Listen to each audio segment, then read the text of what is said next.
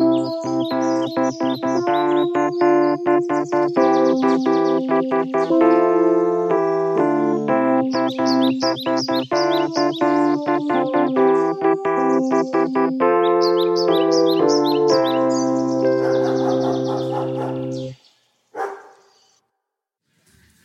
tapa ottaa miehestä mittaa on tällainen sanan säilällä taistelu, eikö niin?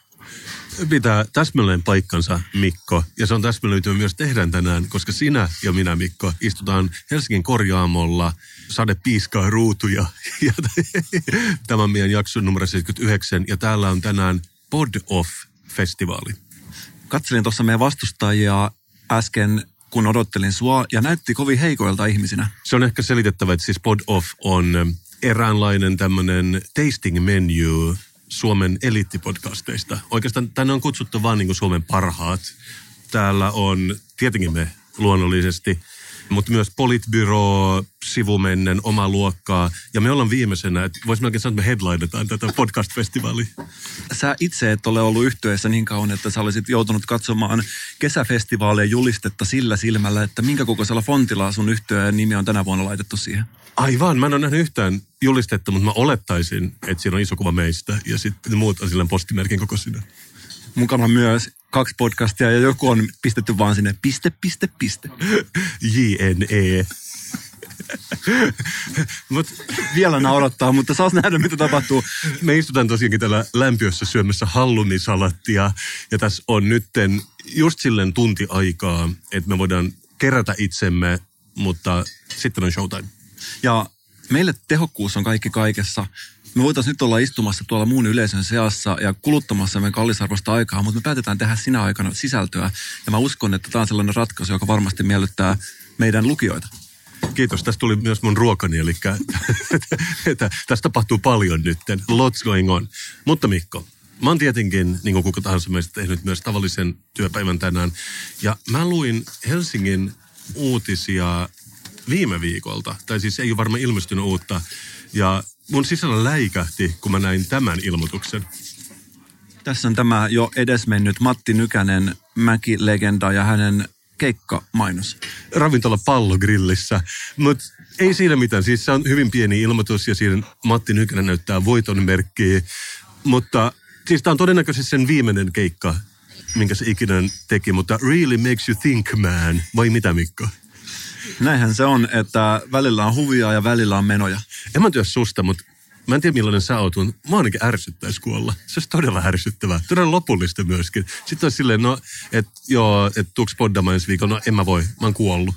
Että jos Matti Nykänen on koko ajan noin nyt, ja tiedät, että pyydetään, että tuu keikalle tänne pallogrilliin ensi viikolla. En mä voi, mä oon kuollut todella ärsyttävä olisi olla kuollut. Ihan todella ärsyttävä. Meinaatko sä, että jos kysytään vaikka tällaiseen pod of mittelöön, niin sä mietit aina, että no onpas mukavaa, kun voin sentään mennä, kun on vielä elossa. Joo, ja, ja sinänsä toi on mielenkiintoista, koska mä luin jonkun englantilaisen tutkimuksen joskus muutama vuosi sitten, että mitä ihmiset pelkää eniten elämässä. Ja se ei ollut kuolemaa yllättävä kyllä, vaan se oli julkinen esiintyminen. siis ihmiset mieluummin kuolee, kun esiintyy julkisesti. Mutta me ei ole sellaisia. Ei, mä just oon miettinyt, mä oon unohtanut tänään monta kertaa. Mä en tiedä, mistä tällainen uusi rentouden taso on saavutettu, mutta voi olla, että se kostautuu, koska musta tuntuu, että nämä muut kilpailijat näytti siltä, että ne on nukkunut jossain happikaapeessa viimeisen viikon. ne näytti niin kuin riuskolta jäniksiltä. Todella jänteviä ja sellaisia suonekkaita. Että meitsit vetää vaan hallumisalattia täällä, mutta mut se on ok. Mutta siis tuli vielä tuosta Matti Nykäsestä mieleen, että mä luin Helsingin uutisia, mutta mä luin myös tällaisten uusien kirjojen katalogia, mitä nyt tulee tänä keväänä. Ja mulla osui tällainen silmään, kun minä menen kämppiin takaisin. Julkaistu tämmöinen Coffee Table-kirja Camp Hotellin baarista ja miten arvokas se on. Tässä lukee, että se on 160-sivuinen nelivärinen teos. Mä en tiedä, siis tämä on ilmeisesti Sibeliuksen, Sibben sitaatti. Minä menen kämppiin takaisin. Ja sitten tässä puhut, että hän oli rallatteleva säveltäjä jotka vietti pitkiä ja kosteita illanviettiä kämpissä 1890-luvulla joidenkin sen ajan kaiffareiden kanssa. Ja he jakoivat keskenään viisaukset tai ratkoivat probleemeja, kuten taiteilijat itse luonnehtivat. Ja jotkut saattaa pitää tätä tosi hienona, mutta mä pidän tätä niin kuin syvästi ongelmallisena että tämmöinen baaria glorifioiva kirja on julkaistu, koska Ruotsissa ei sanota enää mansplainata, vaan ne sanoo killjissa, eli niin kuin jäbä arvata. ja mä jäbä arvaan nytten, että Sibelius teki ne parhaimmat, tärkeimmät tuotuksensa nuorena ja sitten se vaan ratko probleemeja. Eli niin kuin dokas loppuelämän. Eli ilman tätä camp-ravintolaa Sibelius olisi saanut niin paljon enemmän tehtyä kerta kaikkiaan. Mä, mä seison tietysti tämän, tämän, tämän argumentin takana täydellisesti. Mutta hieman tämä herättää nyt kysymyksiä. Tämä kirjan kansi ensinnäkin tässä on siis kuva tästä Campin julkisivusta, mutta tämä ei anna mulle kyllä mitään vastauksia. Sun pitää ehkä vielä avata vähän tätä. Mä avaan sen sulle, että Wikipediassa lukee, että Sibelius joutui jopa muuttamaan sinne, missä se nyt asuu Ainolassa, jossa on, missä se on, järven päässä. Poissa Helsingistä kuitenkin, koska I quote, Helsingissä kaikki laulu kuoli minussa. Ja se tarkoittaa siis sitä, että se oli niin soossissa koko ajan, että se ei saanut sävellettyä. Se joutui muuttumaan pois. Ja oikeastaan kaikki on hotellikämpin syytä. Tämä on traaginen monumentti rappiolle. Tai siis siksi mulla tuli tämä mieleen Matti Nykäsestä. Että varmaan, jos olisi joku baari Fuengerolassa, jossa Matti Nykänen istui usein eläessään, ja sitten julkaisis nyt kirjan sit baarista, joka myös Elämä on life niin mä vertaisin näitä kahta suurta muusikkoa sillä tavalla toisiinsa. Mitäs tälle ravintola pallogrillille vai mikä tämä nimi oli? Pitäisikö se sun mielestä purkaa vai pitäisikö se jollain tavalla upottaa johonkin epoksiin? ravintola pallogrilli on todella hyvä nimi. En, en, en tiedä missä se on tai mikä se on, mutta mä toivon, että se on Futuratalon näköinen. Vähän semmoinen keltainen ufo. Ja sillä viimeisellä keikalla käytettiin todella paljon lasereita. Ja ehkä tämä on tälle kustantajalle, että se on sitten seuraava ravintola pallogrillistä kertova kahvipöytäkirja, jonka nimi on Elämän Life. Mä jotenkin haluaisin nähdä, että jos mä menisin vaikka ravintola pallogrillin, että se jotenkin se koko henkilökunta olisi tehtävissä tasalla. Ja kun mä tilaisin sieltä vaikkapa grillatun makkaran, se katsoisi mua vähän aikaa silmiin ja puhaltaisi. Ja hitaasti lähtisi tekemään. Tiedätkö, että siinä on se pallogrillimäisyys viety myös asiakaspalvelun tasolla. Mä sanoisin, että pallogrilli ja ravintola pallogrilli ja campin baaria yhdistää sekin, että tämän mainostekstin mukaan hotelli campin baari on joka tapauksessa aina ollut koko kansanbaari, mikä on vähintäänkin rohkea väite. Saanko tähän väliin vielä vähän vatkata tätä asiaa, tätä Matti Nykäsen kuolemaa? Joo, saa. Koska mä mietin, että mä seurasin sua tietysti koko tämän Matti Nykäsen poismenon ajan siis tiiviisti silmäkovana sun kaikissa sosiaalisen median kanavissa. Mm-hmm. Ja mä en huomannut, että sä olisit pistänyt mitään omaa nekrologia Matti Nykäsestä. Mm, mm, niin, joo. Matti Nykänen ei eläissään ollut niin tärkeä mulle niin kuin esimerkiksi Runebergin torttu, että siinä mielessä sä oot oikeassa. Ja fun fact, Runeberghan on kuollut jo.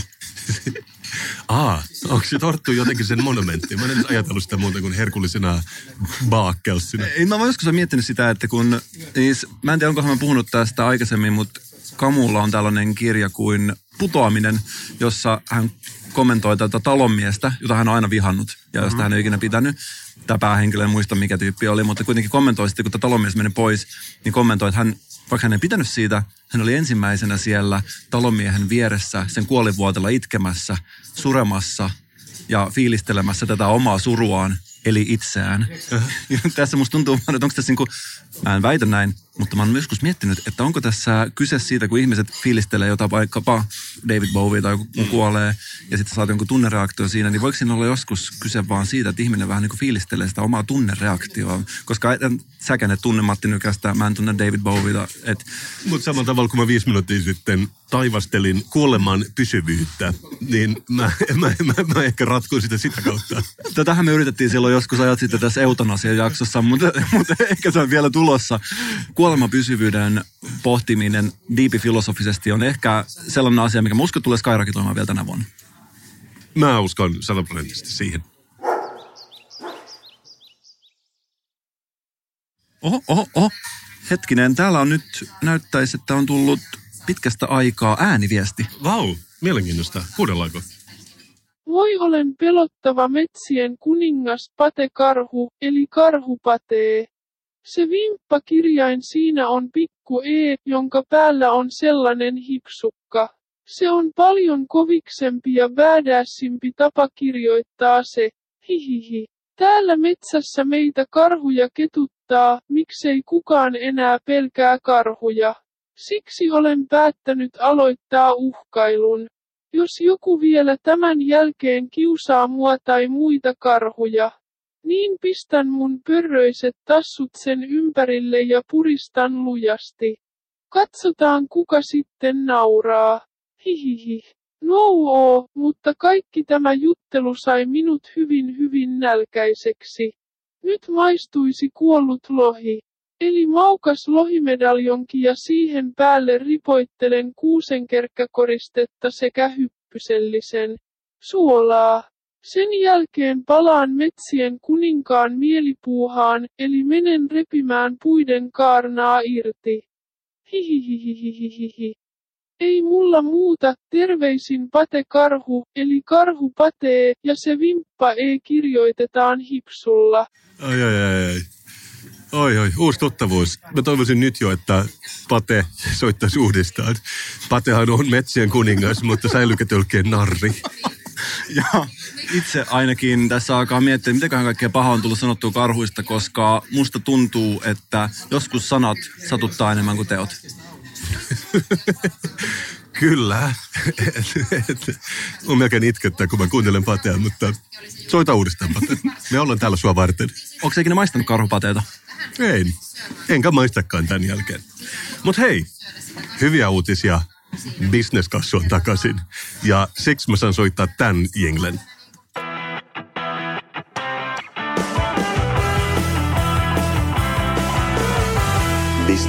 Pitchaa. Kaivan lompakon taskusta, pistän sen pöydälle ja annan kuulijoille kananlihavaroituksen. Minkälainen olisi ensimmäinen bisnesidea tällä viikolla? Tällä viikolla, Mikko, businessmies to businessmies, niin mä haluaisin kertoa sulle, että mulla on neljä ideaa mukana. Ja nämä neljä ideaa liittyy jokaiseen meidän vuoden aikaan. Se on hyvä pitchata näitä niin kauan kuin vuoden aikaa vielä on. Siinä mielessä sä oot vähän niin kuin Vivaldi, joka tykkäisi operoida joka vuoden aikana erikseen. Mä oon bisneksen Vivaldi, tai mua kutsutaan bisneksen Vivaldiksi. Se on ihan totta. Onko Excel sun sulkakynä, jolla sä kirjoitat partituun? Excel on mun sulkakynä ja riskirahoitus on se tyydy, mihin mä lasken pääni iltaisin. Kuitenkin me tiedetään, että nyt, tämä tulee ulos ensi viikolla, mutta me tiedetään, että varmaan silloinkin on paljon lunta jäljellä. On ollut runsas luminen talvi. Sitä on ja sitä tulee ja tulee ja tulee uudestaan ja uudestaan. Ja sähän on niitä ihmisiä, että kun ihmiset suolaa sitten näitä katuja ja yrittää päästä irti lumesta, niin sä et oikein tykkää siitä, Mikko, koska sä ajattelet, että sun auton alusta menee huonoksi ja sitten se alentaa sun dieselauton arvoa. Juuri näin. Joo. Mulla se on enemmän esteettinen haitta. Sitten tulee semmoista ruskeata puuroa, mikä ei häviä mihinkään. Sitten vaan tulee pehmyttä ja semmoista hyytelömäistä. Ja itsekään, itsekin identiteettiään pyör, talvipyöräilyn varaan rakentavana, niin täytyy sanoa, että saa vaihtaa uudet ketjut joka viikko, koska ne ihan ruosteessa. Yritätkö sä sanoa, että sun mielestä ainut oikea paikka laittaa suolaa on lohimedaljonki? Esimerkiksi. Ja silloin kun mä juon tekilaa, niin mä käytän sitä suolaa. Mutta näin.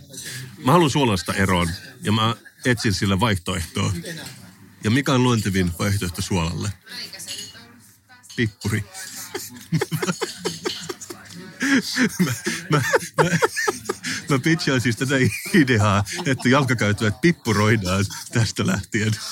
Me ei voida tietää, toimiiko se vai ei. Sä oot ihan oikeasti, se on mahdotonta, mahdotonta selvittää. Kukaan ei ole varmaan ikinä kokeillut sitä. Ja siellä, missä pippuri kasvaa, siellä taas ei ole lunta. Mä, mä pidän siitä, kun esimerkiksi puhutaan energiapolitiikasta, energiataloudesta, ja sitten sieltä tulee aina, silloin tällöin tulee ihmisiä peruskoulupohjalta heittämään kommentteja ja sanoo, että joskus sieltä tieteen ulkopuolelta voi tulla ne parhaat ideat. Mm. Mä tiedän, että sä et ole lukenut ammattikorkeakoulutasolla teidän suolausta, mutta se ei estä sua tuomasta omaa, omaa näkökulmaa tähän. Joo, joo. Ja, ja siis mä ymmärrän, että kukaan ei ole, tää on pilottihanke. Kukaan ei ole vielä kokeillut teidän pippuroimista. Mä oon valmis kokeilemaan myös muista mausteita, niin kuin tabaskoa. Mä luulen, että sekin voi toimia. Tai itse asiassa nyt kun mä mietin, gluteeni. Koska kaikkihan vihaa gluteenia. Ja mä luulen, että kun Lumi kuuleekin gluteenista, sanoo iu. Ja sulaa. Miten se riratsa? Sehän on ärjyä ainetta. Ai hei, mä menen asioiden edelle. Mun business-idea on siis, mä pitchaan jalkakäytyvien pippuroimista suolauksen sijaan. Onko se valmis laittamaan kahisevaa pöytään? Totta kai, ja haluaisin ehdottomasti kyllä kokeilla muitakin mausteita, koska mulla ainakin autoilevana ihmisenä arki on todella mausteista välillä tuolla lumikinnoksen keskellä. Touché. Okei, okay. mutta se oli talvi-idea. Se oli talvi-business-idea. Mulla on myös kesäbisnesidea, ja sekin liittyy mausteisiin. Okei, okay. sun talo ei ole vielä valmis tällä hetkellä, niin sä et aja nurmikkoa, mutta sä tiedät, että se on sellainen varsinainen murheenkryyni, että sitä ruohoa kasvaa, sitä pitää ajella, sitten se kasvaa takaisin. Jos on oikein kuuma kesä, mutta me ei voida luottaa siihen, tulee kaksi perän jälkeen. Mutta okei, okay. hear this out. Nurmikko ei enää ajella, vaan sokeroidaan. Koska sillä nurmikko saa paljon sileämmäksi kuin pelkällä ruohon leikkuulla. Se nimenomaan, ja se kestää kauemmin myös, se semmoinen oikein tasainen ja sileä maa, mikä sullakin voi olla sun uuden talon pihalla. Mitä sä uskoisit tästä? Mä näen sen prosessin jotenkin niin, että se sokeri kuumennetaan siihen, siihen tota, nurmikon päälle. Levitetään sellaisia pieniä kangaslappuja, jotka nopeasti sitten nykästää vähän niin kuin vastakarvaan pois. Onko se tämä se No, idea? se on niin sanottu vahamenetelmä. Et mä kun toimin niin mausteiden maailmassa, niin mä, mä tykkään kyllä, so, en mä tiedä mikä on sokerointi. Mutta mut kuitenkin mä ehdotan niin kuin nurmikoiden sokerointia leikkauksen sijaan. Oletko valmis tähän pistämään vähän miestä väkevämpää pöytään, eli rahaa? Ehdottomasti, mutta ootko sä kokeillut ikinä pippuroida nurmikkoa? pippurispreillä vaan suihkuttaa ja katso, mitä tapahtuu. En itse asiassa. Mä pidän siitä, että kun me vähän pallotellaan näitä ideaa, niin yksi plus yksi on enemmän kuin kaksi välillä. Hyvä. I like it. Tämä on niinku business disruptiota. Mä pidän tästä todella paljon. Tämä on ketterää business disruptiota parhaimmillaan. Tämä on, tää on niin kuin game changeröintiä. Se on uusi sana, mikä mun pitää, meidän pitää ottaa ehdottomasti käyttöön nyt tämän niin kuin skyrocketoimin jälkeen. Itse mä pidän siitä, kun asiat, kun mä saan game changerata asioita ja game changeröinti yleensä, niin tämä on nyt sitä game changeröintiä parhaimmillaan. Okei, okay, nämä oli mun kaksi ideaa. Jalkakäytävien pippurointi, nurmikoiden sokerointi. Okei, okay, nyt mulla on vielä kevät bisnesidea. Keväällä katupöly voi olla aika iso ongelma. Sä ymmärrät sen. Se menee silmiin, pieniä pölyisiä taifuuneja siellä täällä kadun kulmissa. Tämä ei ole mun vahvin näistä neljästä ideasta. Olisikohan businesskassun historiassa ensimmäinen kerta, kun sä itse oot vähän epäileväinen sun omiin businessideoihin? joo, joo. Tämä on kyllä, koska mulla on oikeastaan niin kaksi liidiä, mitä mä, missä mä voidaan mennä. Toinen on se, että mä maustetaan se salmiakilla ja lapset saa dipata tikkareitaan siihen katupölyyn ja nuolla sitä. Jolloin koko kaupunki muuttuu isoksi tämmöiseksi, mikä dip liquor. Niitä on sellaisia pusseja myydään. Tämä on vähän kaukaa haettu. Mä myönnän sen itsekin. Mut, ja, ja siis toinen on vaan se, että me vaan kaadetaan kaduille sementtiä ja vettä. Ja me voidaan tehdä erilaista betonia siitä ja rakentaa peruskouluja katupölystä. Tämä on todella hyvä idea, mutta onko se joskus miettinyt, että jos sulla olisi vaikkapa idea kolme eri vuoden aikaan, Neljä. niin, mutta jos kuvitellaan tällä, että sulla on business-ideot, niitä vaan tulee. Mm. Sitten kirjoitetaan alas ja huomaat, että nyt mulla olisi kolme vuoden aikaa business-ideot. Sitten sä mietit aha aika, sä oot innoissaan. Sitten sä mietit, että ai niin, niitä on neljä. Mm. Mutta sitten sä enää keksi sitä. Voi- Voisiko olla niin, että sä joskus vaan sanoisit, että okei, että mulla on idea kolmeen eri vuoden aikaa. Niin sitten jättäisi esimerkiksi kevään tai jonkun muun vuoden ajan pois siitä kokonaan. Mä ymmärrän. Sitten sun tuoteportfoliosta tarkoitan. Mä ymmärrän, mä ymmärrän mun innovaatioportfoliossa. Se oli siis ei. Ja mä hyväksyn sen. Mutta kaksi eitä. Ei kun- Vastaa yhtä kyllä. Ei kun, kaksi, ei kun ka, kaksi kyllä ja yksi ei. Se ei ole huono tilanne, koska nyt tulee se neljäs. Ja tämä oikeastaan niin ratkaisee koko asian. Miten, miten se ratkaisee? En mä tiedä. Mutta okei. Syksy. bi- Business-idea. Lehdet. Syksyn lehdet jotka on tuolla joka paikassa. Mun business-idea on se, että niihin lisätään vähän vinegrettoa, niin koko kaupungista tulee herkullinen vegaaninen buffet. Jotkut tykkää enemmän neitsytoliviöljystä, mutta sekin on ok. Mä oon valmis tässä vaiheessa menemään eri business-suuntiin. Ja tämähän on vahva idea. Tämä on vahva idea verrattuna siihen katupölysalmiakkijauheeseen. Kyllä. ja sullahan on myöskin tämä video, missä sä opastat ihmisiä syömään lehteä. Ah, se on totta. Mullahan on oma YouTube-channeli, missä on ehkä kaksi videota so far. Mutta joo, se on unohtunut. Kyllä, mä teen tutoriaalia siinä ja, tai tulen tekemään. Mutta mut kuitenkin niin tämä niin syksyinen salattibuffet vinegrettoa kaduille. Mitäs me sanotaan siihen? Ehdoton kyllä. Ah, kolme neljästä. Ei paha, Mikko. Kiitos. Tämä oli erittäin antoisa pitchauskierros.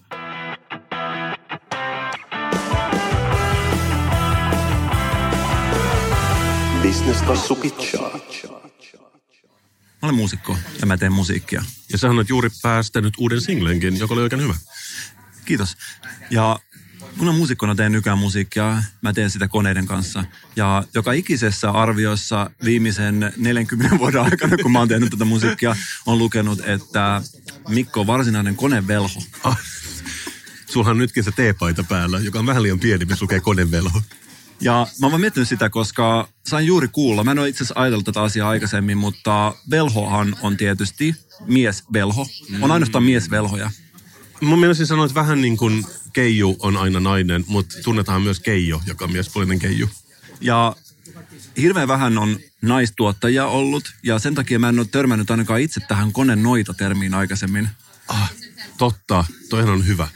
Eli sä yrität sanoa siis, että noita huonoa, mutta velho hyvä. Vaan mä yritän miettiä, että olisiko oikeasti tässä keskivälillä joku tällainen ratkaisu siihen, että me saataisiin vihdoinkin sukupuolineutraalit termit nappuloiden vääntäjille, koska ihmiset on selkeästi ihan hukassa tämän kanssa. Kohta konevelhoa ei voi enää käyttää, jos se kun näyttää siltä, että nykyään kaikki voivat tehdä musiikkia. Juuri, niin mä yritän heti miettiä, että onko lisää tämmöisiä mytologisia Harry Potterista tuttuja olioita, mitä me voitaisiin käyttää tässä maailmassa. Tiedät joku koneorkki. Mikä se on suomeksi? Örkki. Onko se örkki suomeksi? Koneörkki. Koneörkki tekee selkeästi varmasti tällaista vähän ehkä painostavampaa musiikkia. Joo, mutta toisaalta, eikö se ole vähän tämmöinen niin kuin Goa Trans niin kuin taiteilijanimi myös, että Köneörkki soittaa joku kuuden tunnin setin. Selkeästi ei ole helppo pala purtavaksi tämä, ja varmasti pitää vielä iteroida hetken, mutta pistän vaan tämän pöydälle. Mä uskon, että kun sä sanot asiat ääneen ja sanot ne ongelmat ääneen, niin jossain vaiheessa, kun sä herät aamulla, sä huomaat, että ratkaisu on siinä sun yöpöydällä. Mutta jos me nyt lähdetään siitä, että on muitakin satuolentoja, niin kuin vaikka Keiju, jonka miespuolinen nimi on Keijo, niin voisiko se olla konekeijo? se kuulostaa aika sympaattiselta. Semmoinen vähän niin kuin lupsakas konetuottaja. Mä oon todellakin valmis tähän, ja ei ole edes huonompia termejä, mitä nykymusiikoista käytetään. Niin, joo, joo, varmasti. Mä en itse saa niin paljon arvosteluja tässä genressä, niin mä en tiedä. Mutta mä oon valmis menemään lukemaan Tarusormusten herrasti ja sen jälkeen kutsua sua kone Gollumiksi. Sä näet, näitä tulee, näitä tulee ja tulee, mutta mä, mä näen mitä sä tarkoitat, että turhan kapea määritelmä, että tätä voi laajentaa vaikka kuinka paljon. Ja on koko vaikka tähtien sodan universumiin, mistä heti löydetään joku niin koneevokki. I don't know. Mutta selkeästi se kone etuliite on pakko olla siinä. Joo, joo, joo, joo. Totta kai. Muistaaksä, kun mä noin seitsemän minuuttia sitten puhuin game changeroinnista? Muistan ja itse talletin, kirjoitin tuonne mun muistioon sanan game changerointi ja aion ottaa sen osaksi mun päivittäistä suomen kieltä. Kyllä. Game changeroija on siis ihminen, joka disruptoi paljon. Se on, se on selkeää. Mutta mä luin uutisen, jonka luki tällainen Make America Great Again magalipiksinen internetpastori Amerikasta. Ja se todellakin changeroi mun gamein. Ja tämä pasto oli siis todella paljon masturbaatiota vastaan. Ja sen syy, miksi se oli, se sanoi, että don't masturbate because it's gay sex. ja mun on tosi vaikea väittää vastaan, koska tässä lukee, if you masturbate, it's sex with a man and that's gay. Siinä on paljon viisautta. Siinä muuten, että se ei vieläkään kerro, että minkä takia sitä ei pitäisi tehdä. Niin, niin, niin, niin si, joo, joo, totta. Mutta mä en, joo, si, siitä, siihenhän voi väittää vastaan, että olla gay olisi jotenkin väärin. Mutta mä en voi väittää, ettekö se olisi kuitenkaan gay. Siis se on tietenkin ihan ok. Mutta mut, joo, mä ymmärrän, että 70-luvulla se oli sairaus ja niin, niin poispäin. Mutta tämä avasi mun silmät ihan uudella tavalla. Onko hänelle ensin tullut tämä perustelu, jonka jälkeen hän on sitten joutunut traagisesti lopettamaan tähän oman harrastuksen, vai onko hän lopettanut tämän oman harrastuksen tai kieltäytynyt siitä alun perinkin ensin ja sen jälkeen löytänyt tämän hyvän selityksen? Mä ehkä saan se haastattelun ensi viikolla, sitä mä en tiedä. Mutta mä en pääse tästä yli, että miten usein sä kuulet jotain, joka game changeaa koko masturboimisen. Koska ihmiset on tehnyt sitä niin kauan ja suurin piirtein kaikki tietää, mitä se on. Mutta sitten tulee yksi yllättävä taho, disruptoi koko skeneen ja game changeroi kaiken. Niin ainakin mä olen tosi, tosi otettu siitä. Mutta totta kai kun me oltiin aiheessa, niin mua vähän kiinnostamaan masturbaatiota. Tai siis itsehän mä en tiedä, mikä se on, mutta mä oon kuullut, että sitä tehdään. Ja onko sä kuullut sen jutun, että Kelloggsin cornflakesit oli alun perin masturbaation vastainen ruoka-aine? Se on totta. Tämä on totta. En ole Sä et sä kuullut. kuullut tätä. En. Eikö tämä on ihan todella, todellakin totta. Ja mä olin kuullut sen ennen, mutta mä en tiennyt detaljeja siitä. Ja, mutta nyt mä etsin käsiini artikkelin, jossa puhuttiin tästä. Cornflakes were part of an anti-masturbation crusade aluksi. Sen lähde on Mental Floss, joka ei kuulosta niin luotettavalta, mutta koska Wikipedia-artikkeli kertoo suurin piirtein nämä samat faktat vähän kuivemmin, niin mä aion lähteä siitä, että kaikki on totta. Ja siis tämä John Kellogg, se esimerkiksi, oli kuusi tai seitsemän las- lasta, mutta se adoptoi ne kaikki, koska se oli todella paljon niin kuin bylsimistä vastaan ja myös masturboimista. Tässä väitetään myös, että he never consummated his marriage. Niillä oli erilliset makuhuoneet vaimon kanssa. Ja että he may actually have spent his honeymoon working on one of his anti-sex books. Eli tämä on, tää on mies, joka ei pidä niin kuin minkäännäköisestä kuksimisesta. Mä pidän siitä, että hän selkeästi kuitenkin tuntee omat rajansa. Hän tietää, mihin hän pystyy, mihin hän ei pysty ja mitä hän haluaa tehdä, mitä hän ei halua tehdä. Ja pitää niistä kiinni. Mun mielestä on ihaltavaa. Ja nämä oli mulle uutuuksia, mutta onko se kuullut, mihin masturbointi johtaa? Mä oon kuullut nää, että karva alkaa kasvaa käsissä ja näkö lähtee. Onko jotain muuta? Samasta alkua. Kaljuus on yksi. Stiff joints, eli jäykät nivelet. Mikä nivel? Mood swings, yksi niistä.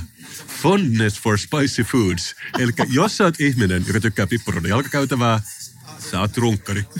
Niin se vaan on nähtävä. Siis ei minun mielestäni. John Kelloggin mielestä tietenkin. Akne ja epilepsia.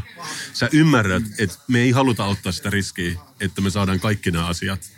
Kummallakin meillä on tukkaa, joten me ei olla niin kuin, ilmeisesti harrastettu sitä paljon, mutta mä aion ainakin katson kaljomiehiä ihan eri tavalla tästä lähtien. Mä jotenkin näen mielessäni sellaisen hahmon, jolla olisi ne kaikki, joku kalju epileptikko, jolla on hirveä akne ja tämän kaiken jälkeen. Ja tietysti se, se R-sana, eli tämä R-sana, mikä tätä nyt kuvailee, leijus kyllä aika voimakkaasti hänen päässä ja varmasti häntä ainakin ärsyttäisi tällainen tieto. Mm, se on totta. Mutta siis kuitenkin sillä oli kaiken näköisiä erilaisia keinoja, millä tämä meidän kansakunnan tai sen ajan kansakunnan vitsaus saataisiin lopetettua, eli masturbointi. Mutta yksi niistä oli todellakin, että ihminen syö mautonta tylsää ruokaa, niin se on it's a cure. Ja siksi se teki nämä maissilastut, jotta se onnistuisi. Toinen idea, mikä sillä oli, oli enemmän machine, eli onko se jonkinnäköinen suolihuhtelukone, joka huuhtelee sun suolet, ja sen jälkeen it ran water through the bowel, followed by a pint of yogurt through the anus. Et jos se oli niin kaiken näköistä penetraatiota vastaan, niin se, että sä laitat puoli litraa jogurtti sun anukseen, kuulostaa kuitenkin vähän silleen niin kuin erikoiselta. Selkeästi hänellä sellaista kokeiluhalua tälläkin sektorilla kuitenkin ollut, koska musta tuntuu, että jos hän olisi niin sanotusti luonnollisesti ei masturboiva ihminen, mm. niin hänelle ei olisi noin hirveästi tarvetta. tarvetta niin kuin, hän vaikuttaa siltä, että hän koko elämä on pyörinyt jollain tavalla tämän masturboinnin ympärillä. Ja hirveästi jogurttia menee, kun joka päivä monta kertaa pitää kaataa sinne, sinne mihin aurinko ei paista. Mutta kuitenkin John Kelloggin veli disruptoi sen tylsät maissilastut. Se lisäsi siihen sokeria, rupesi myymään niitä. John Kellogg silleen, ei, lopeta, mitä sä teet? Ja se oli silleen, ei, ei, kun tämä menee kaupaksi, tämä menee hyvin. Ja ne joutui riitoihin vuosikymmeniksi, mutta siitä tuli hitti kuitenkin niistä maissilastuista. Ja samalla, kun sitten tuli hitti, niin se jatkoi näiden muiden kokeiden tekemistä. Mä en tiedä, haluatko edes kuulla niitä, mutta pojille oli tämmöinen He suggested threading silver wire through the foreskin to prevent erections and cause irritation. Mieluummin maissalastuja sitten. And for girls, carbolic acid to the clitoris to burn it and discourage touching it. Joka kuulostaa todella... Todella disruptiivinen idea kyllä. se on, se on. Mä en voisi esimerkiksi itse pitchata tollaista bisnesideaa, että mä pysyttäisin niissä maissilastuissa. Mutta game changeako tämä sun aamiaismurjon syömistä myöskin? Joo, mutta mä aloin miettiä tässä, että onko tässä pieni looginen ristiriita nyt, jos sä ajattelet, että nämä spicy food, siis se oli tämän runkkariuden merkki. Joo, joo. Kyllä. Fondness for spicy foods, kyllä tykkää mausteisesta ruoasta. Mutta kumminpäin se menee, kun sitten hän ehdotti tätä mautonta ruokaa, eli näitä maissilastuja, mm. niin eikö se ole sitten kuitenkin vaan runkkari, joka syö mautonta ruokaa? Ei, vaan masturboija tykkää mausteisesta ruoasta. Niin, mutta jos sä kuitenkin teet sitä ja syöt tätä, niin eihän se muuta mitään. Vai olis, oliko se niin, että sitten se ruoka, kun sehän kuitenkin tämä tilanne meni niin, että hän oli ennen masturboja, mm. jonka jälkeen hän alkoi kiinnostua mausteisista ruista. Mutta jos hän alkaisikin väkisin syömään mauttomia ruokia, niin muuttaisiko se hänet takaisin? Vai miten tämä menee tämä niinku ketju? Se on tosi vaikeaa ja siis osa näistä niin Tämä suoraan, vaivaa mua nyt ihan oikeasti. suoraan sanoen, osa näistä keinoista ei ole niin tieteellisiä kuin nyt Onko se ihan 150, tosissaan? näin 150 vuotta myöhemmin. Me tiedetään paremmin. On keksitty penisiliini, on keksitty muitakin lääkkeitä. Me ei tarvita enää pieniä pieniä hopeaa naruja meidän esinhanalle. Se on turhaa. Mutta ei niistä mitään haittaakaan. Ei niistä mitään haittaakaan. Mä oon viime aikoina vaivannut se, kun teillä on kotona seinällä tämä juliste, missä on isolla kirjaimilla Eat, Sleep, Travel, Repeat. Joo, se on kullalla ja sen ala lukee Live, Love, Love. Ja mä oon miettinyt vaan sitä sanomaa, mikä siinä julisteessa on, koska mun mielestä se ei oikein käy järkeä. Niin, niin. Siis paljon matkustamista ja nukkumista, mutta missä on se niin nauttiminen? Missä on se lepo, että et sä voi olla joka päivä matkalla. Ja sitten tässä miettii, että tässä on niinku syöminen, Ehkä se kertoo siis vaan työmaikkapendlauksesta. mutta mietit, koska tässä on tämä eat sleep, eli syödään ennen nukkumaan menoa. Varmaan, varmaan siis syödään aika myöhään. Sitten nukutaan ja sitten on travel, eli aamulla lähdetään todennäköisesti sitten matkalle, mutta ilman mitään aamupalaa. Ja sitten matkustetaan koko päivä ja sitten repeat. Ja sitten taas syödään. Eli tässä on siis yhdet unet välissä ja aamulla aina lähdetään matkustamaan ja sitten illalla syödään. Okei. Niin mun mielestä on oikeasti ehkä aika epäterveellinen ja ei mitenkään hirveän kestävällä pohjalla tämä elämäohje. Kun sä oot syvällinen ihminen, niin sä oot miettinyt tätä. Mutta jos olisi mahdollista nukkua sen travelin aikana, mut disruptoisiko se tätä niin kuin mietelauseita? Mutta siinähän pitäisi sitten lukea travel and sleep. Joo. Muutenhan tässä ei olisi mitään Ne järkeä. menee väärässä järjestyksessä. Mä ymmärrän, mitä sanot. Se pitää olla eat, travel, sleep. Ja sitten taas eat, kun ne herättää sut siellä lentokoneessa. Niin, sitten se olisi itse asiassa paljon järkevämpi.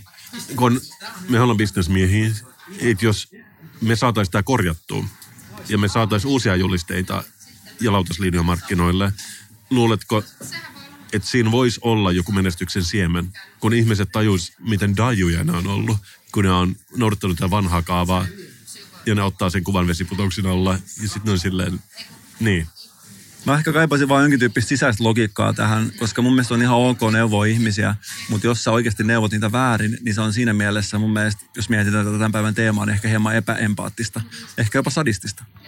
Aivan. Niin sun mielestä tämä on osa jotain isompaa suunnitelmaa ja se ei ole mikään ystävällinen suunnitelma, vaan se, joka vetää naruista, niin se tietää, mitä se tekee ja se nauraa nytkin, kun kukaan ei ole sitä. Uskotko sä, että on olemassa joku tällainen salaliitto tai joku muu iso, suurempi voima? Voi olla yksi ihminen, voi olla joku kaasusta muodostunut satuhahmo, mutta ihan sama. Uskotko, että on olemassa joku tällainen voima, joka jatkuvasti yrittää huijata sua? Joo. Joo, Ja mä veikkaan, että sillä on julistepaino jossain siinä käden ulottuvilla. koska me kaikki tiedetään, että julisteet on se paras tapa saada läpi sanoma tänä päivänä. Mikko, sähän tiedät, että me kaksi me ollaan siinä mielessä erilaisia, että, että minähän en näe sukupuolta. Siis mä näen ihmisen sukupuolen takana. Mutta sullekin on tällä hetkellä tuommoinen lippispäässä, jos lukee poika, ja sun mielestä boys will be boys. Niin Se on vaan se ero, että meidän täytyy hyväksyä se, että me ollaan erilaisia siinä mielessä. Mutta kun sä kuitenkin oot tollanen, niin mä törmäsin uuteen asiaan, josta mä en ole kuullut ennen Gender Reveal Party. Ootko kuullut näistä? En ole kuullut, mutta nimi tietysti vihjaa johonkin suuntaan. Kerro toki lisää. Joo, ja siis tämä tulee ilmeisesti Amerikan suunnalta. Ja se on varmaan pian Suomessa, jos ei jo ole. Samalla tavalla kuin Halloween ja Black Friday. Niin varmaan tälläkin hetkellä vauva.fi-palstalla kuhistaan tästä, koska tämä liittyy vauvoihin nimenomaan. Et siis se perustuu siihen, että kun sä käyt ultraäänessä sun partnerin kanssa, niin sä pyydät sitä teknikkoa siellä katsomaan, mikä sen sukupuolisen vauvan nimi on, mutta se kirjoittaa sen lapulle ja se taittaa sen ja se antaa sulle sen käteen. Ja sitten sen jälkeen te ette katso sitä, sinä ja sun partneri, vaan te menette leipomoon ja no silleen, ota tää lappu, tää on meidän vauvan gender. Leivon meillä semmoinen kakkykka on valkoinen, mutta sitten kun sen leikkaa siinä gender reveal partissa, se on joko vaalean sininen tai vaalean punainen sisällä. Ja sitten kaikki sillä, oh, it's a boy, tai it's a girl. siinä vaiheessa. Ja tämä on siis gender revealin basic muoto. Mutta sitten tänään mä oon kattonut YouTube-videoita, että se on tietenkin mennyt jo paljon, paljon pidemmälle. Et esimerkiksi jotkut tykkää ampua ilotulitteita siellä gender reveal partissa, jotka on joko vaaleanpunaiset ja vaaleansinisiä. Ja Arizonassa ne poltti just joku preerian, tuli siis metsäpalo tai tämmöinen niin preeriapalo, koska ne ei ollut tarpeeksi varovaisia. Yksi, yhdessä YouTube-videossa niillä on vaan se jonkun pyykkitelinen päälle nämä vaaleanpunaiset raketit ja se kaatuu ja se rupeaa ampumaan niitä vieraita ja kaikki huutaa. It's a girl, ouch, au, ai helvetti. Mutta tämä on mielenkiintoista ja mä en ole kuullut tästä, että Suomessa tehtäisiin tätä kauheasti vielä. No siis mä katsoin tämmöisen koosteen, mitä ihmiset on keksinyt. Yksi on, että poni tuo siis se, se on poni, siis poni tulee pihaan, johon on sidottu vaaleanpunaisia tai vaaleansinisiä ilmapalloja. Ja sitten on semmoinen konfetti balloon, että et sulla on vaan ilmapallo ja sä puhkaset sen ja sieltä tulee konfettia, joka on siis vaaleanpunasta tai vaaleansinistä Yksi oli sellainen, että joku heittää sulle baseballin, sit se isä lyö sitä baseballia, se räjähtää ja siellä sisällä on vaaleanpunaista tai vaaleansinistä kalkkia tai jotain tämmöistä jauhetta. Että siitä tulee semmoinen niin pilvi, joka näyttää niin siisiltä slow mona sitten, kun se reviilaa sen genderin. Ja yksi pahimmasta oli kans, että joku New Yorkilainen italialais-amerikkalainen paikka tekee sellaista lasagnea nyt. Sä leikkaat sitä lasagnea ja se on valensian sisällä 140 dollaria, mutta se on erikois ja se riittää 16 hengelle, että se ei ole niinku huono. Ja ehkä kaikkein juntein oli se, että suti pick-up truckilla vetää siis donutteja jollain parkkipaikalle ja sieltä tulee vaaleansinistä savu tai vaalean punaista. Mä en edes tiedä, miten se tehdään. Mä en tiedä teknisiä toteutusta, mutta se näytti super ahdistavalta, että, että se tehdään. Mutta koska sulla on toi vaaleansininen lippis päässä, niin miten sä suhtaudut tähän kaikkeen? No mä mietin vaan, että siis sehän ei ole mun käsittääkseni ihan 100 prosenttia varmaa näissä ultraäänikuvissa. Että se on joku tällainen 60 prosenttia tai jotain muuta. Voisiko näihin saada siihen savuun vähän häivähdyksen sitä toistakin väriä? Nimenomaan. Ja mä mietin, että jos se ei ole 100 prosenttia varmaa, niin koska mehän ollaan ekoja niin monissa asioissa. Me, ollaan, me oltiin ekoja Ruissokissa. Me headlannetaan Pod Off-festivaaliin. Me ollaan niin kuin pioneereja niin monella eri tapaa. Niin jos me nyt Kasperi Mikon podcastin kautta voitaisiin tuoda tämä tapa Suomeen, Aus Halloween, niin mä ehdotan väritöntä savua. Et siellä on savua, mutta se ei ole minkään väristä. Niin se vaan niin ilmoittaa, vähän niin kuin paavi valitaan. Että nyt tulee paavi, no nyt tulee vauva. Mä ymmärrän, että tämä on sulkeva pala, lippis Mikko. Mutta onko se valmis hyväksymään tämän? Ehdottomasti. Haluaisin vaan, että voisiko siihen saada, kun Paavin valinnassa on ilmeisesti tätä valkoista ja harmaata savua, niin jotenkin jotain näiden eri vivahteiden kanssa haluaisin ehkä lähteä vähän kokeilemaan. Tai viedä se siihen katoliseen maailmaan, että tuleekin vaaleanpunaista savua. Sitten silleen VTF, niin kun, että Paavi on aina mies. Mitä nyt tapahtuu? Joo, tämä on sitä game changeryyntä, mistä mä puhun, Mikko. Mä oon itse valmis ottamaan mun paidan pois, laittamaan oliiviöljyä pintaan ja astumaan tonne lavalle pullistelemaan ja mittelemään pod off tapahtumaan, mutta onko sä valmis? Jos sama, mulla on jo paita poissa ja mulla on vinegrettua roiskutettuna koko ylävartalolle. Mennään tonne salin puolelle ja tehdään se, mitä me osataan parhaiten. Illan viimeisenä me pyydetään lavalle Kasperi ja Mikko, eli Suomen suosituin podcast. Kasper ja Mikko on omien sanojensa mukaan podcast, joka sai alkunsa kauan sitten, kun kaksi miesnaapuria sai pähkähullulta kuulostavan idean tuoda podcastit Suomeen ja tehdä podcastien kuuntelemista coolia. Tästä syntyy Suomen kaikkien aikojen ensimmäinen ja suosituin podcast. Ja siitä lähtien tämä ikoninen miespari on matkustanut ympäri Suomea ja juonut joka viikko uudenlaisen juoman. Kasper ja Mikko. Olkaa hyvä. Olkaa hyvä. Kasper Strömman ja Mikko Pykäri.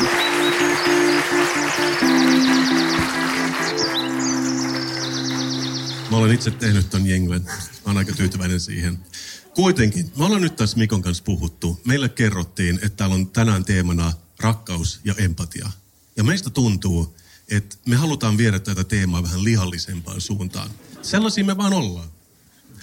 Ja meillä on yksi toistuva teos, joka on jo esiintynyt kaksi kertaa meidän podcastissa. Suuremoinen seksi, opas intohimoon ja nautintoon. Linda Sontagin ansiokas teos. Tämä on hieno teos. Tässä on sekä värillisiä kuvia, jotka on liian oransseja, ja sitten täällä on myös mustavalkoisia kuvia, jotka on tietenkin taidetta, koska kaikki tietävät, alastomuus, jossa on mustavalkoisessa on taidetta, jossa on väriä, niin se on jotain muuta. Tämä ei ole kovin luonnollinen opas, koska tällä naisella on tekorinnat ja bla bla bla. Mutta sillä ei oikeastaan ole merkitystä, koska mä haluaisin tänään kertoa Mikolle siitä, että me ollaan Mun käyty... numero yksi seksin lähde, tai seksin tietolähde on aina tämä kirja. Tai ei olisi mikään vitsi, koska mä en ole ikinä sanonut näin paljon tietoa. Ja sitä paitsi Kasper ihanasti aina raottaa tuota kirjaa, mutta pistää sen sitten takaisin laukkuunsa.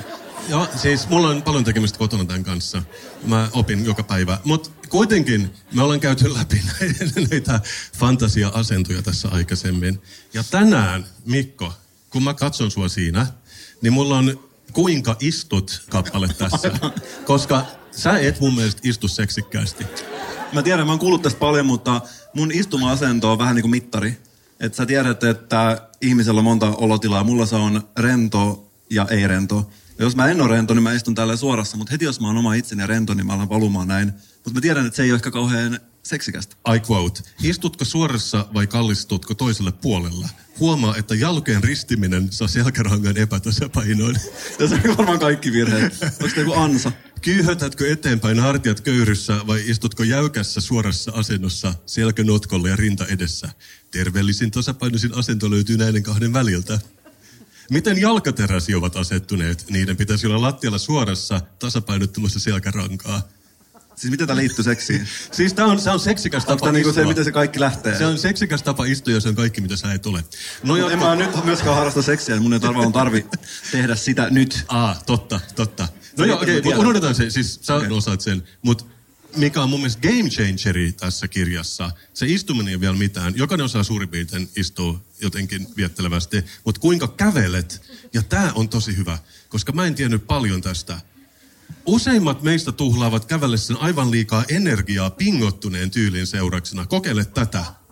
Anna pääsi johtaa, niin kehosi seuraa. Tämä on En Voguein biisi, eikö vaan? Free your mind and the rest will follow.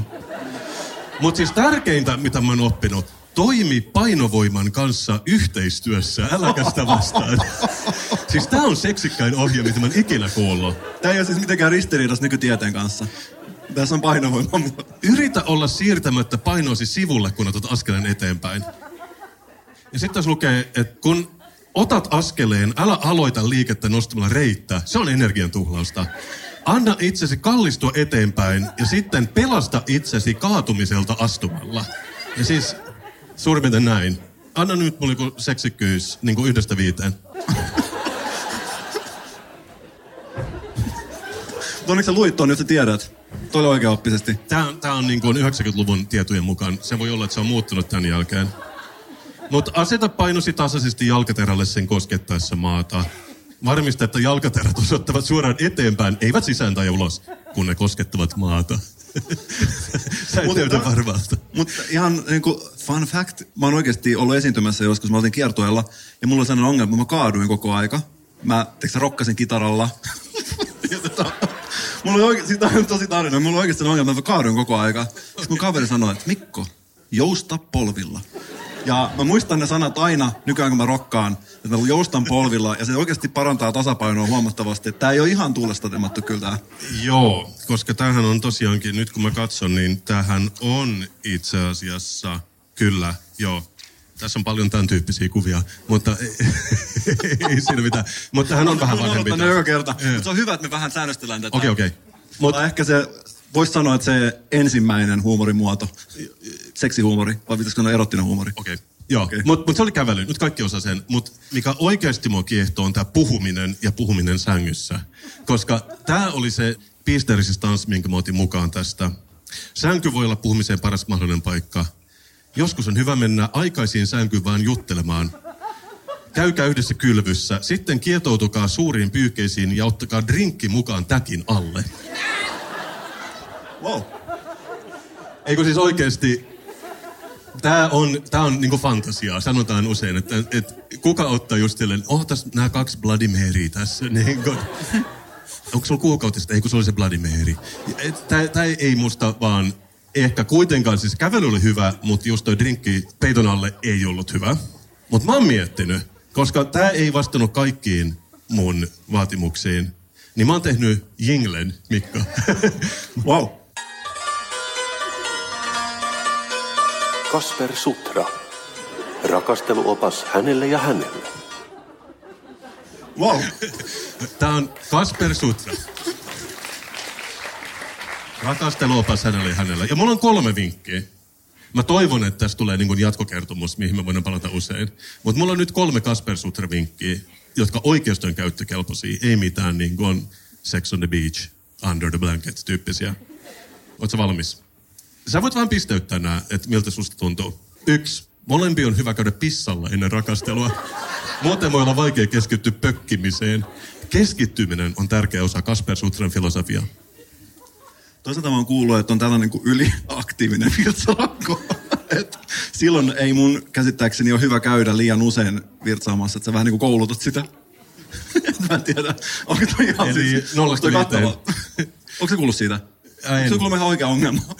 Kaveri kertoi tästä, että jos on yliaktiivinen virtsalakko, niin Sun kaveri kertoi tästä. Eikö siis tää oikeasti ei pakko uskoa. Mutta se on oikea ongelma ja mun mielestä tämä ei ole nyt hirveän sensitiivinen vinkki heille, Ah, eli kenen pitää kouluttaa itseään. viiteen. Mä annan kolme, koska mä en tiedä mitä on tulossa. Pitää Kolme. ottaa vähän varovaisesti. Okei. Okay. Kasper Sutran vinkki numero kaksi. Tämä on ikiaikaista suomalaista filosofiaa. Jos on kylmät jalat, voi pitää villasukki jalassa. Mikään ei lisää sensuaalisuutta, niin kuin lämpimät jalat. Se on järkevää ja jörniminen sujuu paljon sulavammin sen jälkeen. Tää kyllä vastaa mun mielikuvia susta rakasteena täydellisesti. Että Niin munkin. Mä olen kirjoittanut ne vinkit. mukavuus edellä. Siis on oma mukavuus. Ja lämpö. Ja, Ja lämpö. Joo. Kyllä Rakkaus. siis neljä kautta viisi, koska mä Oi. odotan, että sä pistät sen parhaan vinkin kaikkien makuuhuoneisiin tähän loppuun. Mm, No älä odota liikaa, koska kolmas vinkki on Netflix. koska siihen valikoiden selailuun kyllästyy kuitenkin jossain vaiheessa, niin ainoa tie ulos siitä sosiaalisesta nolosta tilanteesta on bylsiminen. Tosin Kasper Sutrassa se tunnetaan muodossa Yle Areena and Chill, koska me ollaan myös tarkan markan vartioita. Se on kuitenkin, se maksetaan niin verovaroista. Ja mitäs pidät tästä suomalaisen rakastelun filosofiasta? Niin, että nyt on ongelma se, että koska se striimi on ikään kuin loputon, että sä sanot, että rakastelu on ainoa tapa pysäyttää se striimi. Suurin piirtein. Todella hyvä. Hyvä sensuaalivinkki. 5 kautta 5. 5 kautta 5. Mulla tuli tästä empatiasta mieleen yksi päivä. Mä joudun vähän testaamaan mun empatiakykyjä, joita mä oon pitänyt sellaisena aika huippuna. Mutta mä näin siis kuolevan miehen. Wow. Ja mä kävelin Oliko se ei tullut siinä. Se oli siis oikeasti kuoleva mies. Mä kävelin sellaista pitkää katua. Mä olin kävellyt itse joku kolme tuntia ehkä ulkona. Kylmä. Mä olin aika nälissäni. Mulla oli mielessä sellainen aika hyvä bataattikeitto, jota mä olin tehnyt varastoon. Ja kun mä näin sen kuolevan miehen, mikä makasi siis maassa, mä tajusin se vähän niin kuin ennen itseäni, että nyt mä oikeasti joudun hommiin. Että mä joudun tekemään jotain, että mun pitää ratkaista tämä tilanne. Ja mun tosiaan, että voi Jeesus, että Sä joudut lopettamaan sen. Ainut tapa päästä tähän. Mä menin sen miehen luokseen. Siinä oli putkimiehen hymy ja rekkamiehen pastillit ja kaikki nämä. Tiedätkö, että oli tällainen laitapuolen kulkija, joka makasi siinä maassa. Joko toinen olisi kattonut pulssiin, mutta sä oot niin Eikö mä voinut katsoa, kun se oli tavallaan jotenkin niin... Mulla tuli mieleen nämä, tiedä, onko sä harjoitellut tätä ensiapua. Että onko se niinku... Lähinnä Kasper Sutra, mutta joo, olen mä käynyt joku peruskurssin. Mutta siis sellaisen niinku muovisen nuken kanssa tehnyt sitä. Joo, joo. Joo. Ja siis se mielikuva on edelleen päästä. Mä muistan, että ne pyyhki sitä, mutta mä en tiedä, että tuossa vaan pyyhit sitä jollain sellaisella kosteuspyyhkeellä, että kuinka... No siis siinä on jotain, siis mä tiedän aika hyvin, koska ikävä kyllä mä olin käynyt armeijan, olin lääkintämies, se on jotain spriitä ja mun toverit myös joi sitä spriitä. Mutta siis toimiiko se? On, se on siis sataprosenttista alkoholia, että kyllä se, se tappaa. Mutta mä näin, siis siinä oli kaksi tällaista jotain ehkä teinikäistä tyttöä seisoi siinä, oli molemmat katso näin, että mä olin, että no nyt pitää ottaa tätä effortless leadershipia, joka on niin oma johtajuuskonsepti, minkä mä otin. Ja menin siihen, soitin hätänumeroon ja siis hoidin oman, kerron, että täällä on tällainen tilanne. Ja mä katsoin, että se oli oikeasti, siis oli joku kymmenen astetta pakkasta, se paleli siinä. Ja sitten mä katsoin, että vähän niin kuin, että no mun on pakko, siis pakko jotenkin jeesata. Mä otin takin pois ja tämä toinen oli ottamassa mun takkia laittamassa tämän miehen päälle. Mä sanoin, ei, ei, ei, ei. Hän ei ole niin kylmissään. Otin hupparin pois, lempihupparini. Sattui, sattui ihan oikeasti vähän. Pistäsin siihen päälle, koko aikana katsoi ihaillen tietysti. Ja mä olin hätäkeskus. Sitten hätäkeskus sanoi, että okei, ei mitään hätää. Että jäät siihen viereen, jututat häntä vähän ja apu tulee puolen tunnin päästä. Wow. Mä, wow. Mä oon ollut ulkona kolme tuntia. Tiedätkö, hirveä nälkä. Nyt mä oon kantanut mun hupparin sille tyypille. Siis mä ajattelen myös sitä bataattikeittoa nyt. niin, niin oikeastikin. Tämä on kauhea asia. Ja mä, siis mun empatiakyky, se mistä mä oikeasti huomasin sen, koska mä vapautin, tämä on tosiaan tarina, vapautin nämä naiset. Mä ajattelin, että, että turhaa heidän seistä siinä, varmasti parempaakin tekemistä. Mä ajattelin, että mä niin kuin teen ehkä vähän liian suurellisesti, mutta kuitenkin tein sen. Ne käveli päällä sun huppari ja takki täällä. Että vähän niin kuin että nouse ja käy ja voit poistua, hoidan, hoidan homman. Mutta sitten mun huppari jäi siihen, mä jäin odottaa sitä apua. Ja sitten toinen sanoi vaan, kun se oli lähtemässä, että hei, että toivottavasti se apu tulee pian. Sitten mä sanoin, että ei se mitään, että kyllä mä tässä jaksan vielä vähän aikaa odottaa. Sitten mä ajattelin, mmm, vai tarkoittikohan se tota kuolemankielissä oli vaan miestä? Mä mä, siis valitettavasti mä tein joku kaksi tai kolme kertaa sitä samaa virheet. Mä että se niinku kysyi multa. Ja oikeasti mä odottaa patattikeitto mielessään. Vähän niin kuin oma teksä, lempihuppari siinä päällä, vähän älyttävää. että Kyllä pystyy odottaa, että puoli tuntia ei ole paljon. Tietysti mietitte, miten kävi. Ei käynyt mitenkään pahasti. Mä pesin sen kuudessa kympissä ja se on edelleen käytössä. käytössä että mä pystyn käyttämään sitä kyllä. Ah, mä pidän tarinoista, jos on onnellinen loppu. Ja tää oli todellakin yksi niistä. Meillä on vain 15 minuuttia aikaa tänään, joten me pidetään se lyhyenä. Mutta koska tämä aloitettiin vähän tämmöisellä niin kuin huumorialalla, niin mä oon oikeasti, mehän ollaan empaattisia ja rakkaudellisia molemmat. Mutta me ollaan myös urheilun asialla. Ja se on toistuva teema meidän podcastissa ollut jo vuoden. Ja siksi mä oon kauan miettinyt, että mä halusin kirjoittaa urheiluanthemin jollekin hyvälle lajille. Mutta se on ongelma, että ne on suurin piirtein tehty jo kaikki. Lumilautailulla on Blink-182, Finlandihan hymni on kaikille muille. Mutta mä löysin yhden suomalaisen urheilulajin, nimenomaan etsin Suomesta, missä varmaan on pienemmät markkinat, Eukon kanto. Mä oon tehnyt nyt Eukon kannolle teemabiisin. Se on urheilu, mutta se on myös empaattinen. Anteeksi, millä tavalla? Siis kun eukkoa kannetaan, on siis välittämistä. We'll get to it. Sä kuulet lyrikasta Okei. okay. aika hyvin. Tää. Mä oon käyttänyt paljon aikaa siihen. Sen biisin nimi on Mä kannan eukkoa. Mä oon tarkistanut, että tämä on hyvin niin kuin perinteikäs laji Suomessa. Sonkajärvellä vuodesta 1992 järjestetty. Eli yli 25 vuotta. Ja Wikipediassa lukee myös, että Sonkajärvellä on jopa lentokenttä, mutta se on lähinnä lannoituskoneiden käytössä. Mutta se oli ehkä vähän off topic. Kuitenkin, Mä haluaisin, että me lopetetaan tämä meidän veto tähän biisiin, niin sinä Mikko ja kaikki muutkin tulee ymmärtämään A, miten taitava muusikko olen, ja B, miten empaattisia ollaan kuunnellaan.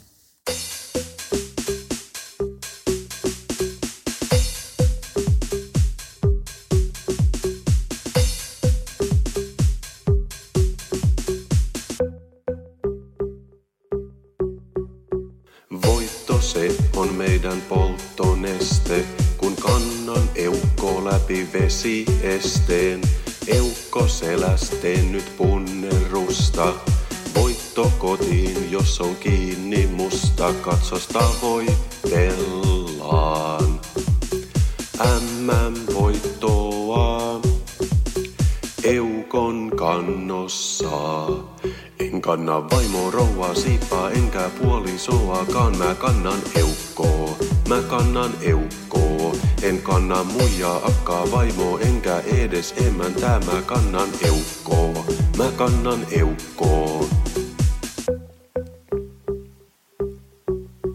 Mut vaikka onkin tälleen kunnon härkä, niin vesieste oli turhan märkä. Väärä askel sitten kunnon mälli, eukollekin tuli kunnon tälli. Laskeutui niskalleen, halvaantui loppuiäkseen. En kanna vaimo rouvaa siipaa enkä puolisoakaan, mä kannan eukkoo, mä kannan eukkoo. En kanna muijaa, akkaa, vaimo enkä edes emäntää, mä kannan eukkoo, mä kannan eukkoo.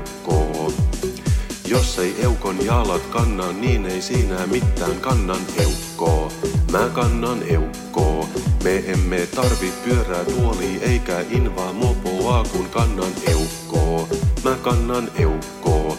Ai niin ja myöhemmin me voitettiin myös maailman mestaruus. Mä kannoin eukkoo. Mä kannoin eukkoo. Kiitos. Sitten tuomaristo, avatkaa sanaiset arkkunne.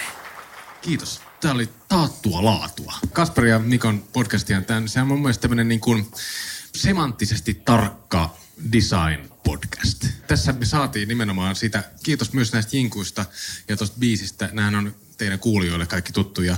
Ja ehkä tässä niin tuli todistettua myös se Tonin edellisellä puoliajalla sanoma asia, että kaikki oli tosi erilaista 90-luvulla. Se oli mulle tämän, niin kuin tämän podcastin suurin anti. Mä opin tosi paljon. Ja että tässä yhdistyi oikeastaan semmoinen niin kuoliaaksi naurattaminen semmoiseen niin kuin itsensä häpäisemiseen. Positiivisella tavalla. Tämä oli hieno. Mä oon nyt kaikille osallistujille kertonut aluksi, että mä rakastan heitä. Mä rakastan myös teitä, mutta mä tiedän, että teillä on sellainen erityinen merkki, jolla teidän eliittikuulijat voi kertoa teille rakastavansa teitä. Te voitte opettaa sen myös yleisössä, jos joku ei Siis tiedä. Mik- Mikolla on hyvä tapa sanoa se. Miten se on? No.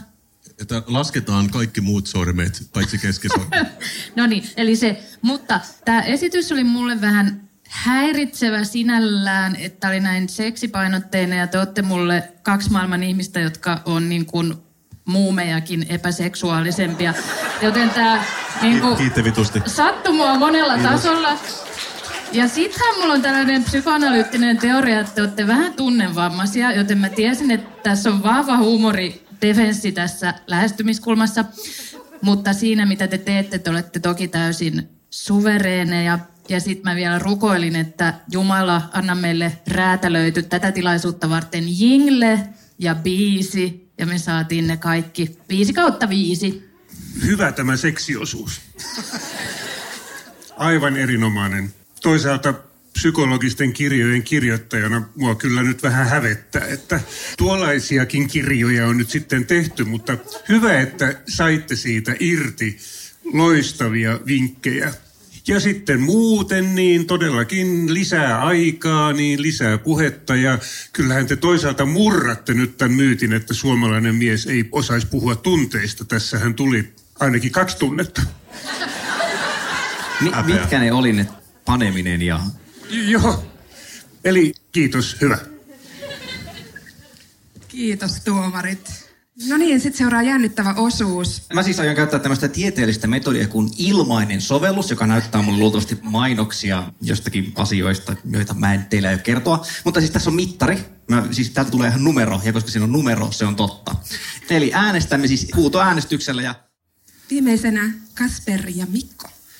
Ja nyt sitten voitaisiin laskea silleen, että yksi, kaksi, kolme. Pitäisikö meidän kertoa, että mitä nyt tämän Pod-Offin voittaja, eli mestari, eli Pod of Champion, niin kuin tästä saa? Hän saa ainakin fanfaarin. Hän saa fanfaarin, fanfaarin käyttöoikeudet tälle vuodelle. Lisäksi tietenkin niin kuin ultimaattiset bragging rightsit siitä, että on pärjännyt tällaisessa tilaisuudessa. Hän voi koko vuoden laittaa tämän voitto fanfaarin toki omaan podcastiinsa ja soittaa sitä tilanteen ja tarpeen mukaan. Mutta toki myös sitten niin kuin fyysisen todisteen siitä, että on, on voittanut tämän kilpailun. Eli Pod-Offin podcast-mestari on 90 desibelin huipulla ja 74 desibelin keskiarvolla se on Kasper ja Mikko Suomen suosituin podcast. Tulla lavalle. Niin teidät.